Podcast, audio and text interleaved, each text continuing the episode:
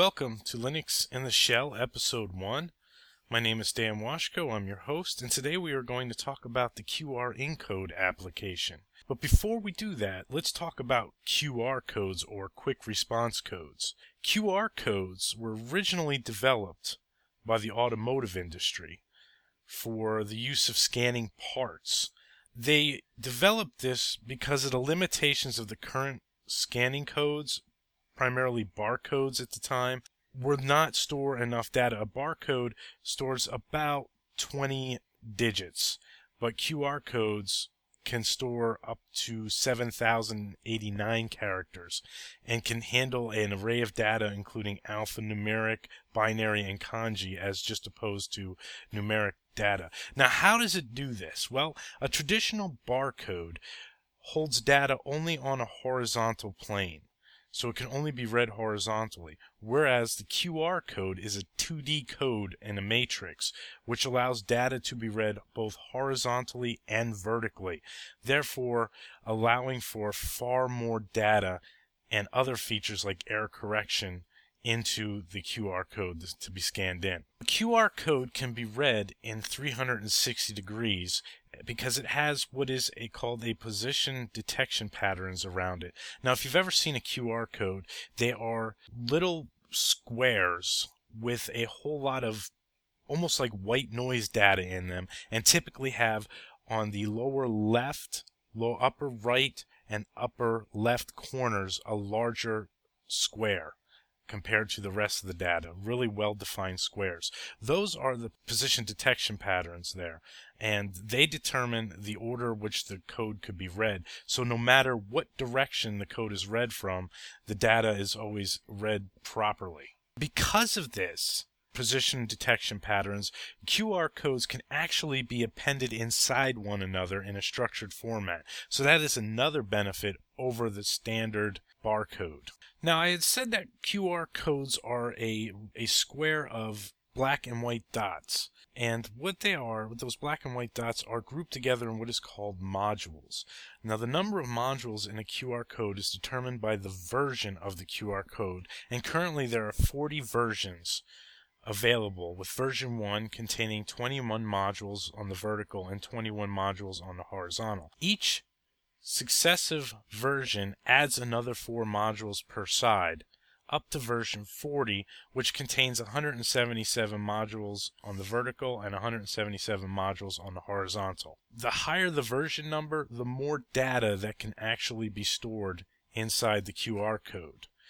In addition to data, there's also error correction levels. And there are four levels labeled L, which is a 7% correction level, approximately, M, which is approximately 15% correction level, Q, which is approximately 25% correction level, and H, which is approximately 30% correction level. These levels define the number of blocks assigned in each module for error correction. The higher the error correction, the less data that can be stored, but the higher the error correction, the more data that can reliably be read in a situation where the QR code becomes dirty or damaged. Now, note that this was originally developed by the automotive industry to be used in a factory, so these QR codes could get easily smudged or damaged. So, therefore, the higher the error correction level, the less data, but the more reliable it is. Now, at a level L, the lowest level, are typically used in clean room environments where you don't really need to worry about data and damage happening to the QR codes.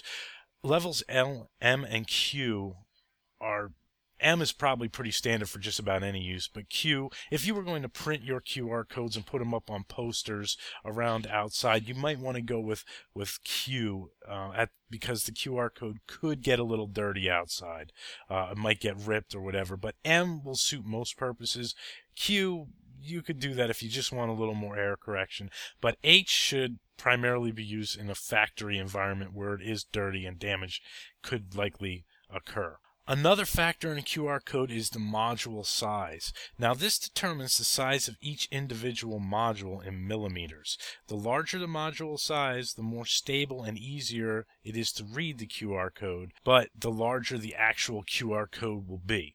So you have to balance module size to use. Again, something that would want to be printed on printed media, you might want to have a larger module size as opposed to maybe something you're going to have on your screen. Uh, and finally, there is the margin size.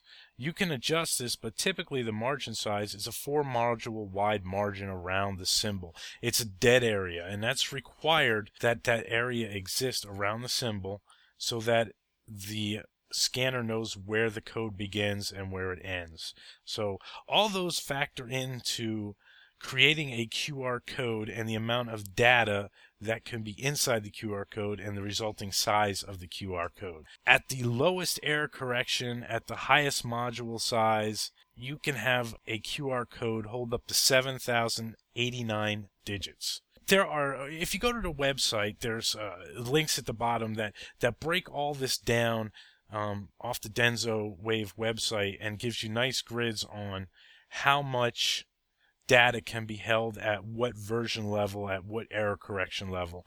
Um, if you're really that interested in finding it out, more than likely that type of information is going to far exceed your uses. Finally, I just want to give a brief mention of something called a micro QR code. These were developed for use in specialized areas like circuit boards where the uh, amount of information or data that needs to be held is small but the QR size has to be really, really tiny uh, to fit on the circuit board. The one of the some of the differences between a micro QR code and a standard QR code is that there's only one position detector pattern. It's a two module wide margin around the micro QR code, and the maximum data capacity is 35 numeric characters and that's at the lowest error correction level on only numeric characters. If you get into alphanumeric characters and higher correction levels or binary, the amount of data that can be stored in them uh, drastically reduces. That is QR codes in a nutshell. There's a lot of information there, and more than likely, you are not going to require that to just start generating your QR codes. Uh, thankfully, QR encode makes it incredibly easy to just dump out whatever it is that you want to do. Now, some practical uses for a QR code would be to embed a URL to a website or a video file into a QR code so that somebody with a smartphone with a uh, that has a camera could scan that image in with their camera using a barcode application and it would pop up and ask them, well, would you like to take this information and go to a website if it's a website? Or if it's a video, would you like to open it on the website? Or would you like to open it in YouTube or the video application on the phone? If it's a text document, you could actually scan some text in there. It might ask you if you want to open it in a text editor or a text viewer. You could also encode vCard information into a QR code. When you scan it, it would pop up that information of the V card and allow it to be entered into the contact information onto the phone. So while there are a myriad of uses and you're left to your own devices to figure that out, QR encode again makes it really simple to generate whatever you want to do. QR encode takes some options and whatever string you want to encode. Now, the required option you must pass to QR encode is the dash O option, which is the output file name. QR encode generates PNG files, and the dash O is going to be whatever the file name is going you want it to be .png, and it'll output it whatever string that you pass to it. So, for example, if I wanted to create a QR code of the website hackerpublicradio.org I would just simply type QR code space dash O space hpr.png space http colon slash slash hackerpublicradio.org and it would create a nice little QR code with the standard defaults. QR encode does a great job of determining what module version level to use.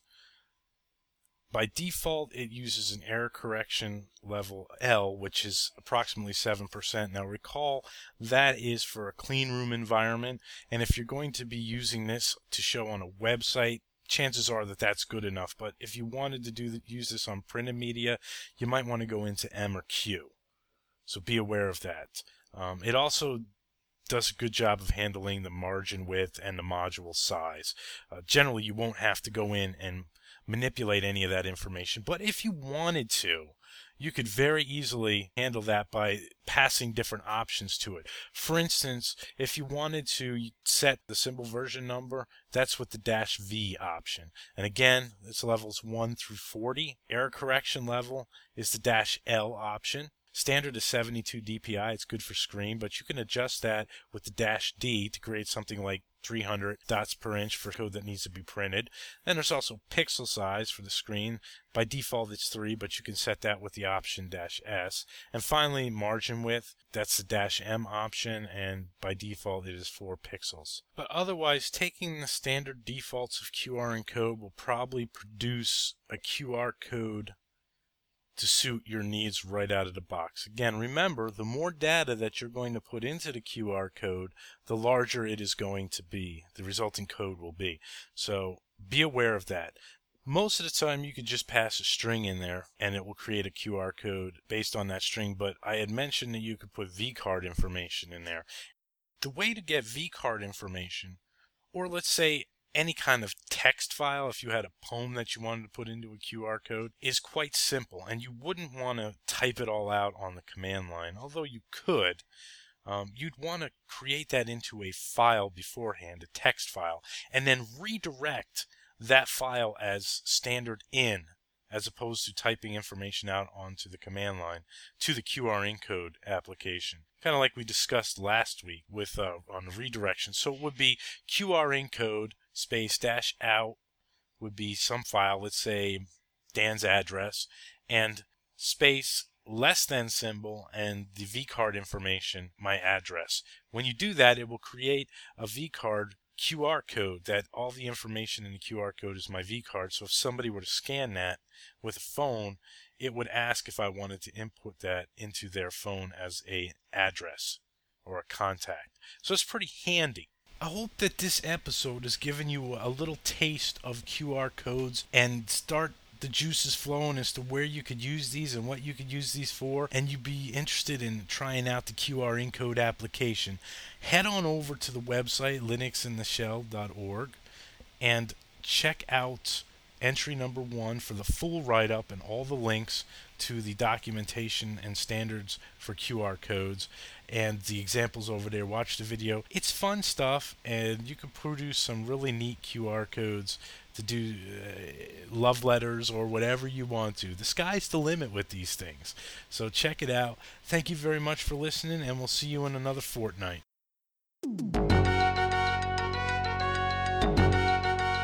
You have been listening to Hacker Public Radio at hackerpublicradio.org. We are a community podcast network that releases shows every weekday, Monday through Friday. Today's show, like all our shows, was contributed by a HPR listener like yourself.